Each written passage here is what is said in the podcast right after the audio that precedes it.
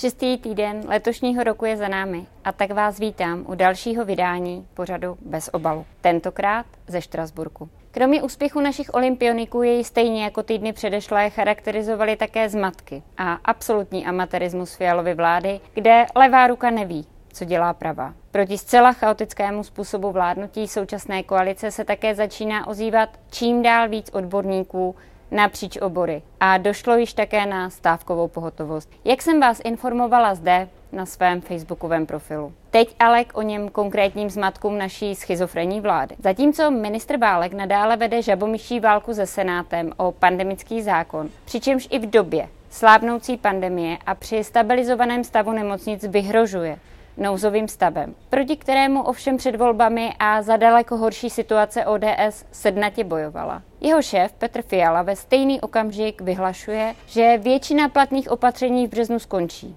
Tohle je ta jasná a přehledná komunikace v boji s pandemií, na kterou ODS na podzim lákala voliče? To, že na jednání o pandemickém zákonu hraje ministr Válek v Senátu na mobilu karty, má být ta profesionalita, kterou nová vláda slibovala? Není se pak čemu divit, když podle aktuálního průzkumu National Pandemic Alarm vládě nedůvěřuje hned 56% občanů. Přitom se na ní valí kritika z řad právníků, odborářů, ekonomů, ekologů.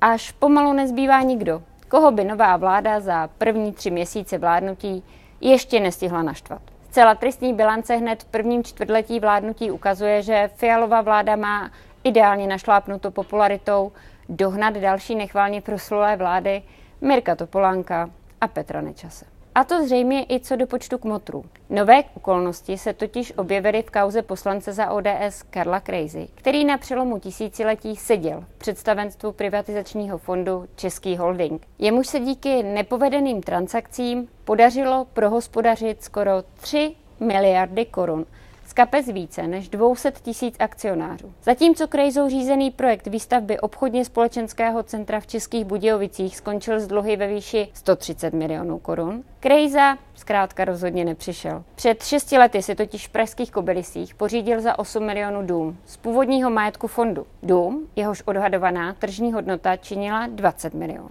A jak to tak u takových transakcí bývá, Krejza dům pořídil přes prostředníka, podnikatele Gerharda Horejska. Její shodou okolností ve velkém obchoduje s radnicí v Litoměřicích, kde je, ale to je podobnost určitě čistě náhodná, Krejza prvním místostarostou.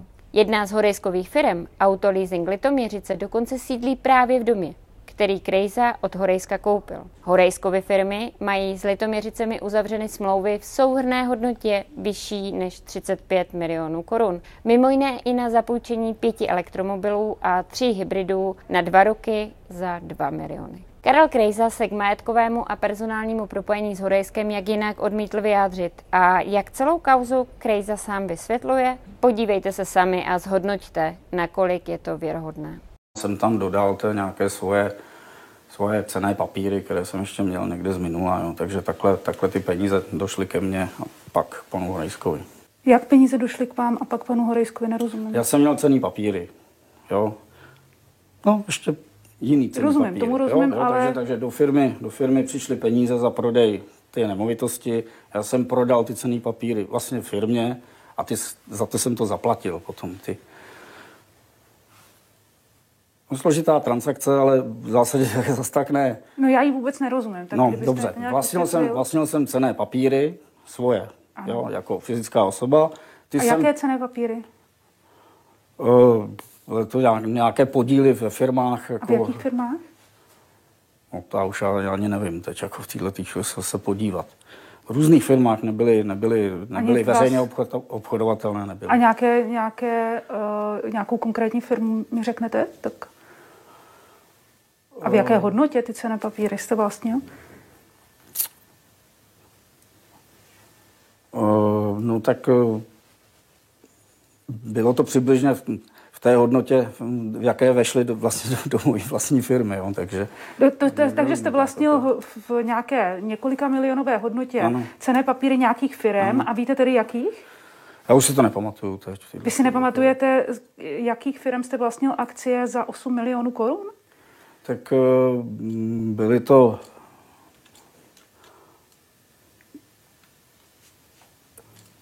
Co to bylo za firmy? Nevím teď v této chvíli. Na to jsem se nepřipravil. Nedá mi to a krátce se musím zastavit také u proběhlého víkendového sněmu Hnutí Ano. Ten se sice odehrál bez překvapení a Andrej Babiš, jakožto jediný kandidát na předsedu, svou pozici obhájil. Potvrdily se ale také některé znepokojivé tendence, které v Hnutí Ano prozatím bublají pod pokličkou. Ambici stát po Andreji Babišovi v čele strany potvrdil hejtman Moravskoslezského kraje Ivo Vondrák. Ten Ivo Vondrák, který podporuje výstavbu americké vojenské základny v Mošnově. Ten Ivo Vondrák, který chce bojovat s chudobou, odebíráním a snižováním sociálních dávek lidem bez práce. A ten Ivo Vondrák, který chce vládnout z ODS a také to na kraji už činí. Po podzimních volbách jsem často narážela na názor, že právě Hnutí Ano bude v nové sněmovně hájit z opozičních hlavic zájmy levice. Nyní se ale jako velmi realistická jeví situace, kdy v brzké budoucnosti bude v čele Ano člověk, který by nejen s ODS, ale zjevně i s dalšími stranami z koaličního slepence rád vládnul. Hnutí Ano zkrátka není levicové. Teď už se tím ani netají a volba nového předsedy po Andreji Babišovi dost možná otevře řadě jeho voličů v tomhle ohledu oči. Ruský prezident Vladimír Putin znovu vyzval ukrajinského prezidenta Volodymyra Zelenského k plnění minských dohod. S prezidentem Macronem se Putin shodl, že ohledně minských dohod neexistuje jiná alternativa. Putin současně ostře odmítl vyjádření předsedy Ukrajinské rady národní bezpečnosti a obrany Danilova, který požádal Západ, aby netlačil na Ukrajinu plnit právě minské dohody. Putin odmítl návrh předložený Dumě na uznání separatistických republik Doněcké a Luhanské oblasti a vysvětlil, že republiky nelze uznat, neboť by to bylo v rozporu právě s minskými dohodami, které počítaly s významnou autonomií pro oba regiony.